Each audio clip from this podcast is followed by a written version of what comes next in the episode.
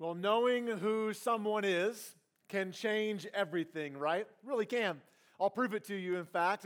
Let's say that you came today, you didn't know who I was, which, by the way, if you don't know who I am, my name is Jeff Maness. I'm the lead pastor here, and whether you are right here in the room or maybe joining us on a video screen somewhere, I am so thankful that you've chosen to celebrate Easter with us today. I am usually the one, more often than not, that gives the message, and I will be giving the Easter message today. So let's say you arrive, you don't know who I am, you're prepared for Easter celebration services, which Easter is the biggest day in the Christian faith, the day that we celebrate the resurrection of Jesus. And here I walk out and I say, hey, my name's Jeff Maness, and I'm bringing the Easter message today. You need to know I'm not a pastor. In fact, I don't even believe in Jesus at all, but I did stay at a Holiday Inn Express last night. Right? Knowing who I was would change everything about your Easter service expectations. Reminds me of a specific individual, actually, and I'm going to speak to the older audience for a moment here, okay, and I'm including myself in that. But who here remembers or knows the name Alan Funt? Raise your hand if you know Alan. Yeah, lots of old people like me. Okay, that's good.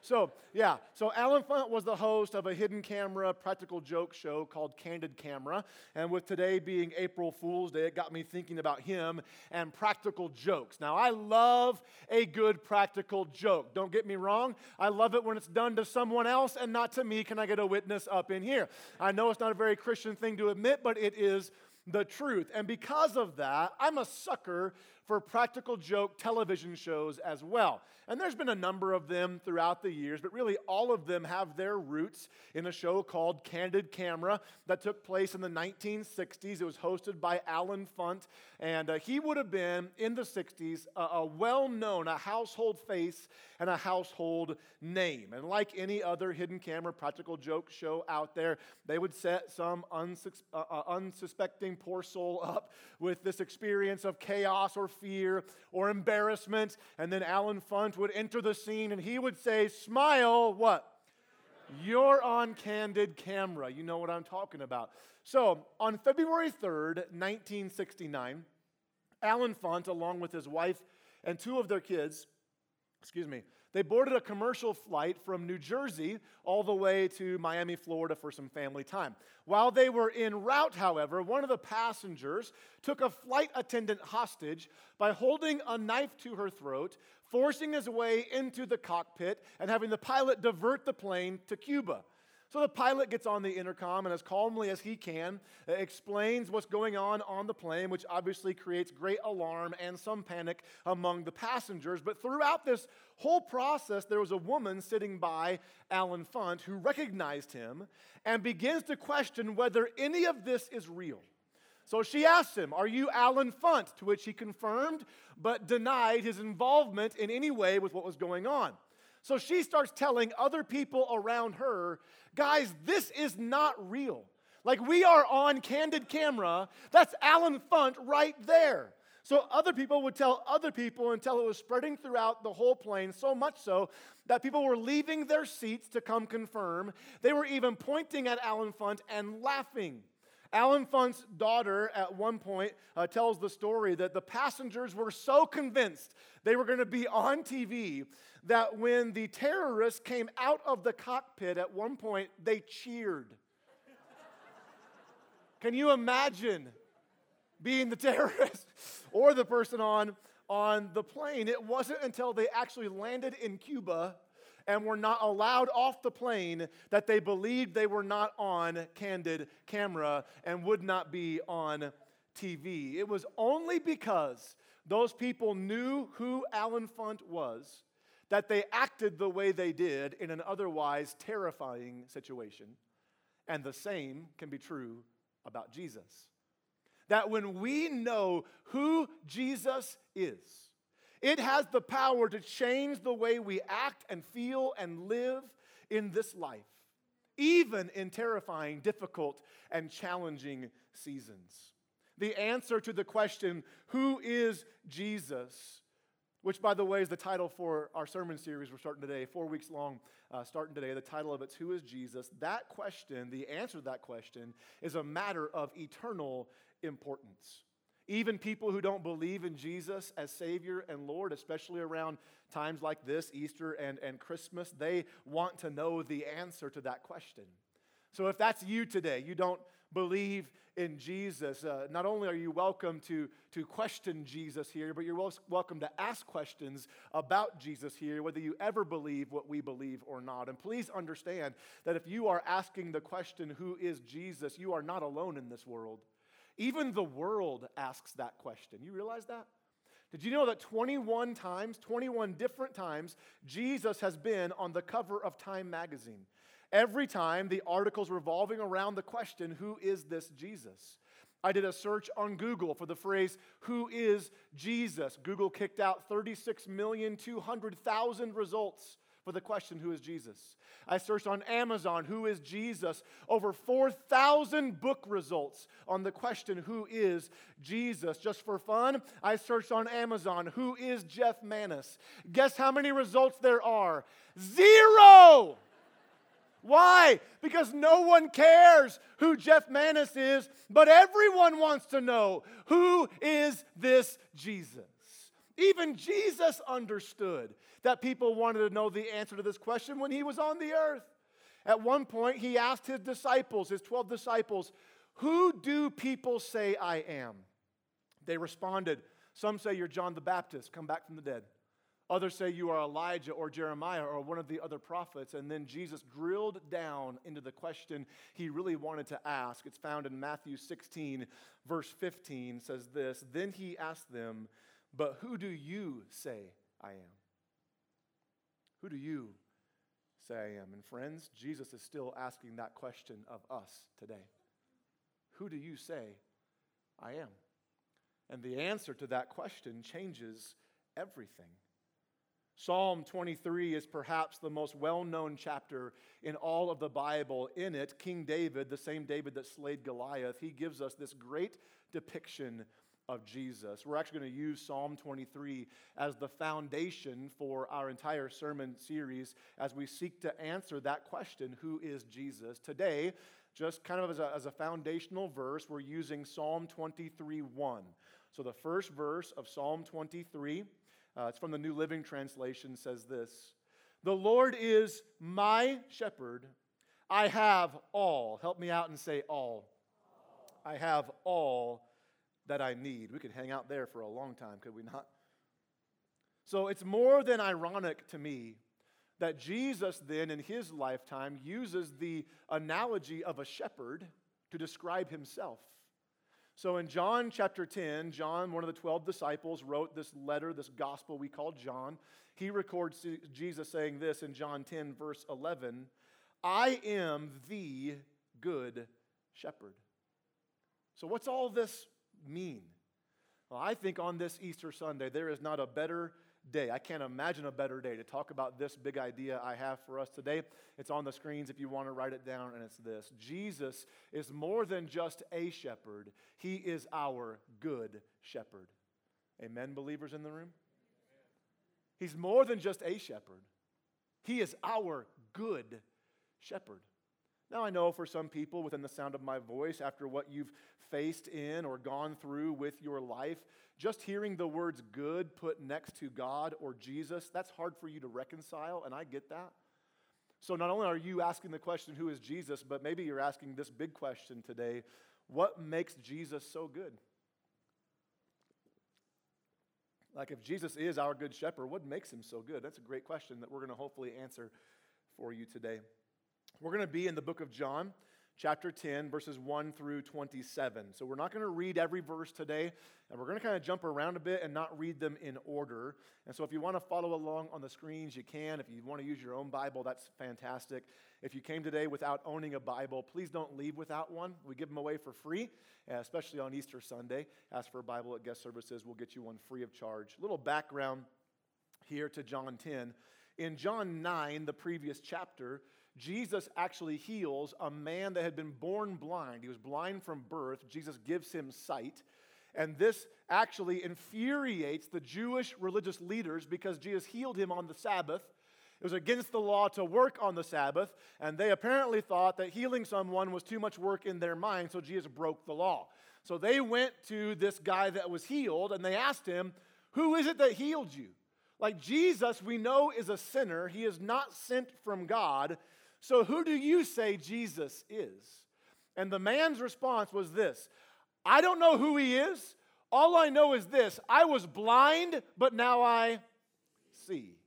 Which is where we get the great line from the song, Amazing Grace. So here in John 10, Jesus knows they asked him that question, who is Jesus? And so in John 10, we see perhaps the lengthiest and clearest self-description from Jesus on who he is. He answers that question, especially he answers the question, what makes him so good? So we're going to see what makes Jesus so good here. Starting in John chapter 10, verse 1, Jesus speaking here says this: "I tell you the truth, anyone who sneaks over the wall of a sheepfold rather than going through the gate must surely be a thief and a robber."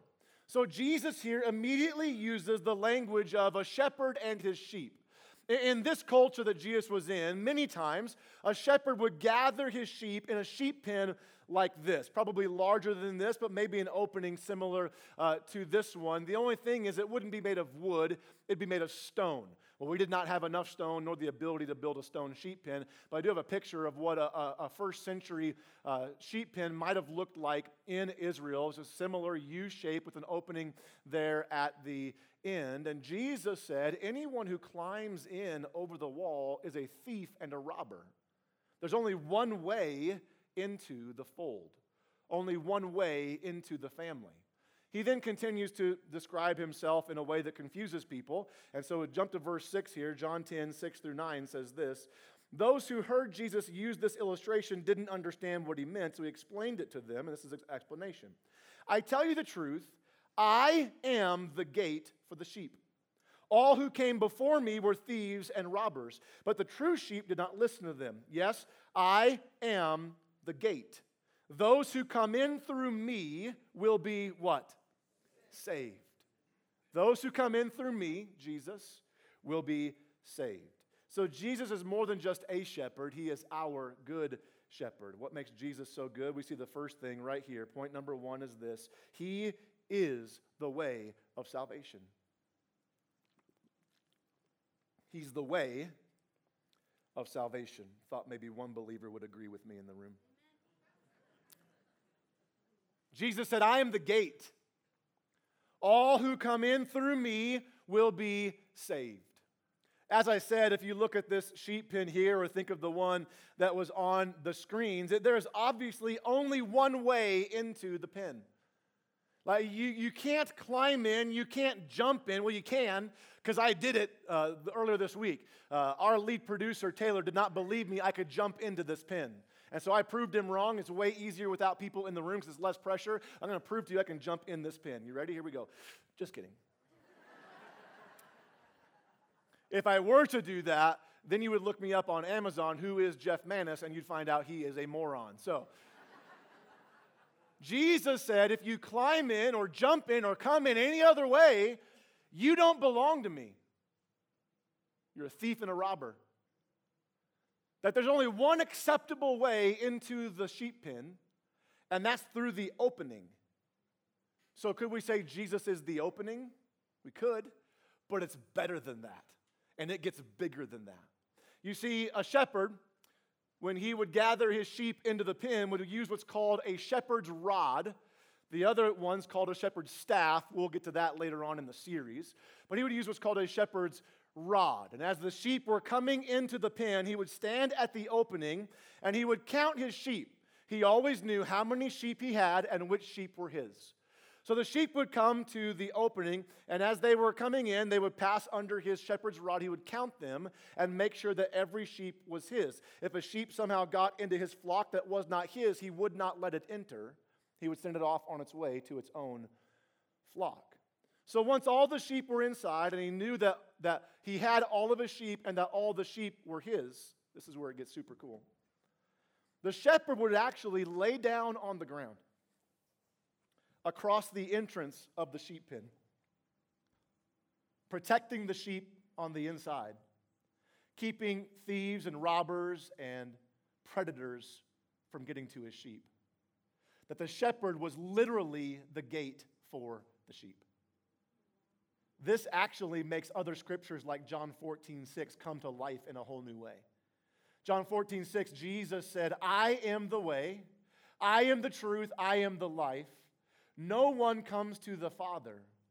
No one gets in the sheep pen. No one comes to heaven except through me. You can't climb in. You can't jump in. I am the gate." Isn't that amazing? Then Jesus continues. Oh man, 3 times. I'm getting old. Then Jesus continues describing himself. John 10, verse 11. We've already read it. And then verses 17 through 18. Jesus says this, "I am the good shepherd. The good shepherd sacrifices his life for the sheep. The Father loves me," this is verse 17, "because I sacrifice my life so I may take it back again. No one can take my life from me. I sacrifice it voluntarily. For I have the authority to lay it down," that's to die. "I have the authority to lay down my life when I want to, and also to take it up again," that's to rise from the dead. "For this is what my Father has commanded." And in those verses right there, Jesus gives a personal prophecy about what we are celebrating today on Easter, the resurrection of Jesus. That not only did Jesus die for our sins, but he rose from the dead, conquering forever death and hell and the grave and sin on our behalf. That because Jesus laid down his life and because Jesus rose from the dead, he is the only way for sheep to be saved. And we are the sheep. We're the sheep. He alone is the gate into the family of God. I think this actually makes Psalm 23:1 even more powerful. "The Lord is my shepherd. I have all that I need."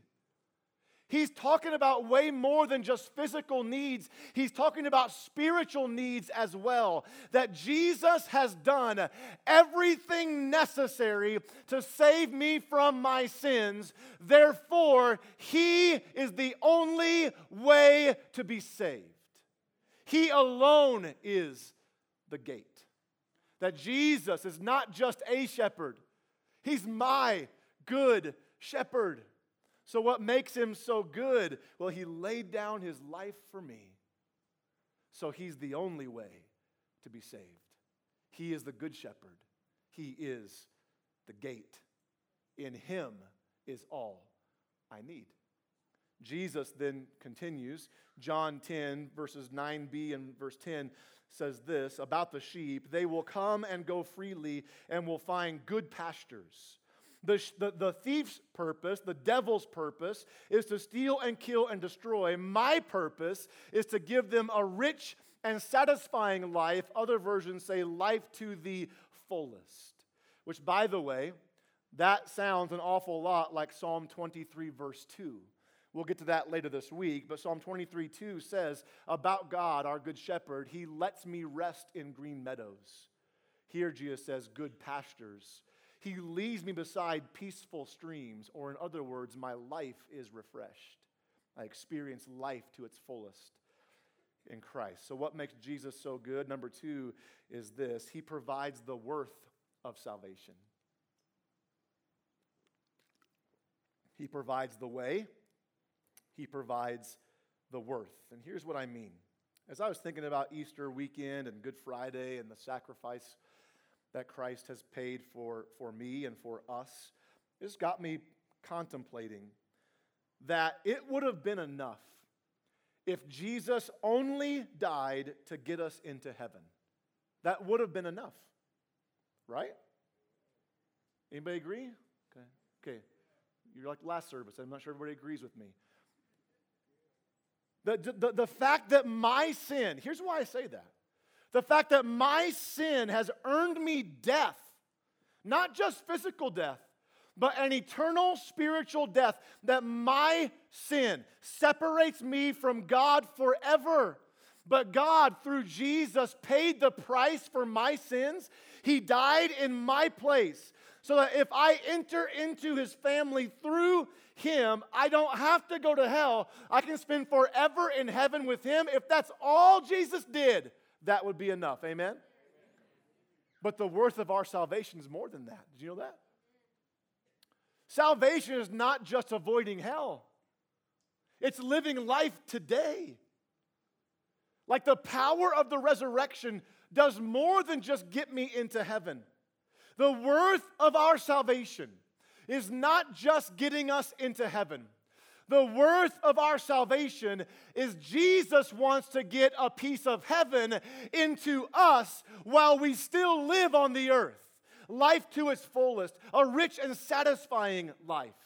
So often, especially on days like today, Easter Sunday, we Christians, we ask people this question: where would you go if you died tonight? Super encouraging question. Right? Where would you go if you died tonight? And what we're meaning is, if you died tonight, would you go to heaven or would you go to hell? And I get it. Like, I understand our motives are right in asking that question, but I think we're asking the wrong question. I think the question we should be asking is not where would you go if you died tonight, but where could you go and what could you do if you started living life to the fullest in Christ today? Because listen, church, if you have been saved by Jesus and you live your life in Jesus and through Jesus and for Jesus today, and then do it again tomorrow and the next day and the next, then no matter what day is your last, you already know where you'll go when you die, so you may as well live like you believe it today. That's some good preaching right there. Listen, eternal life doesn't start when you die. It's happening as we speak. Jesus said, my sheep, they come and go freely. I help them find good pastures. The devil wants to steal and kill your life. I want to give you a rich and satisfying life, life to the fullest, that not only do I provide the way of salvation, but I provide the worth of salvation as well. That no matter where I lead you, it is my purpose and my plan to fill you up with life, not just living and breathing life, not even a life of something you can hold in your hands, but the kind of life to its fullest that's rooted in your heart. The life I want to give does not rise and fall with what you have or experience in this life on the earth. The life I want to give fills you up with something you cannot find on the earth outside of me, the Good Shepherd. Max Lucado, in his book called Traveling Light, speaking about Psalm 23:1, the Lord is my shepherd, I have all that I need, he says this: David has found the pasture where discontent goes to die. It's as if he is saying, what I have in God is greater than what I don't have in life. Hello. So Jesus is more than just a shepherd. He's our good shepherd. What makes him so good? Well, he provides the way of salvation. He provides the worth of salvation. The last one, number 3, he provides the walk of salvation as well. He provides the walk of salvation. Jesus in John 10, verses 14 through 16, then we'll jump to verse 27 as well, the last verse of the passage. Jesus says this: I am the good shepherd. I know my sheep and they know me, just as my Father knows me and I know the Father, so I sacrifice my life for the sheep. I have other sheep too. This is verse 16. Now he's talking about those who don't believe yet. So in essence, he's talking about us. I have other sheep too that are not in this sheepfold. I must bring them also.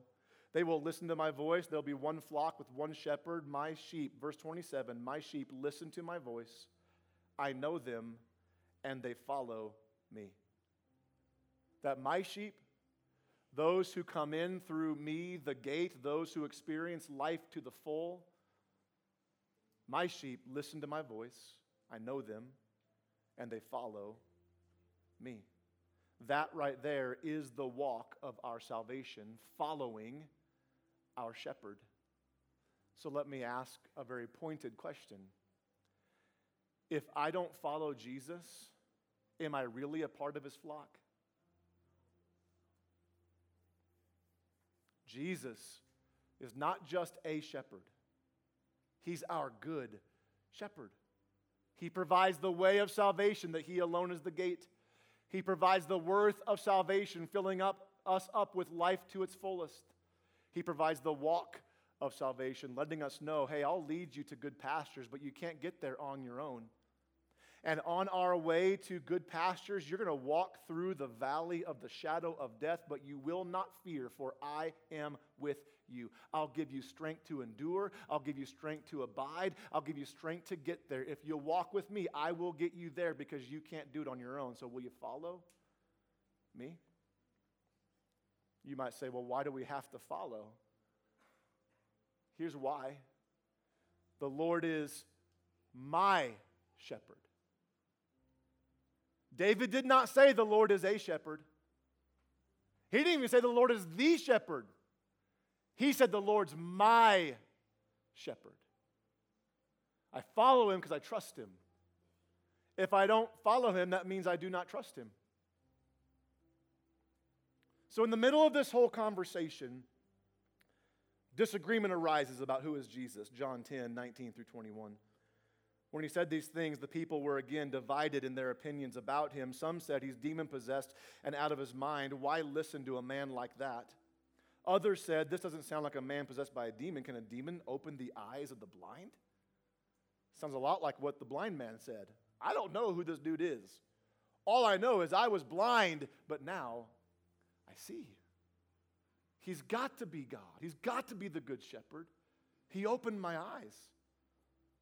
So at the end of chapter 9, right after the man was born, or was healed, the man who was born blind was healed, he was criticized by the Pharisees.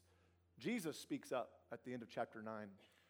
This morning I wasn't planning on sharing this, but I was reminded of it in my last minute preparations for today. And Jesus told the Pharisees, I entered the world to give sight to the blind. Not physically, but spiritually. And then he said, I entered the world to give sight to the blind and to show those who think they see that they are blind. The Pharisees then asked Jesus, are you saying we're blind? We're the leaders of this whole religion.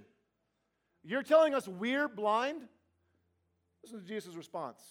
If you were blind, you wouldn't be guilty, but you remain guilty because you claim to see. Whoo!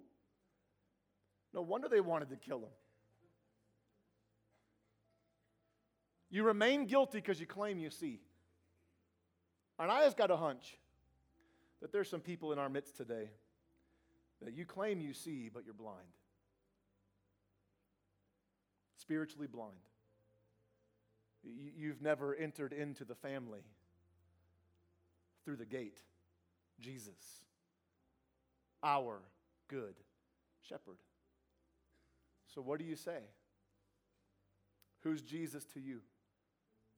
Have you made him your shepherd? Or is he just a shepherd to you? He provides the way. He provides the worth. He provides the walk. So I think there's probably some people that need to have their spiritual eyes open today by putting their faith in our good shepherd. If that's you, make no mistake about it, Jesus laid down his life for you. He took it back up again on Resurrection Sunday. And he said, if you'll believe in me, I'll wash you clean. I'll make you new. I'll forgive your sins. I'll give you a real life today and eternal life forever with me in heaven.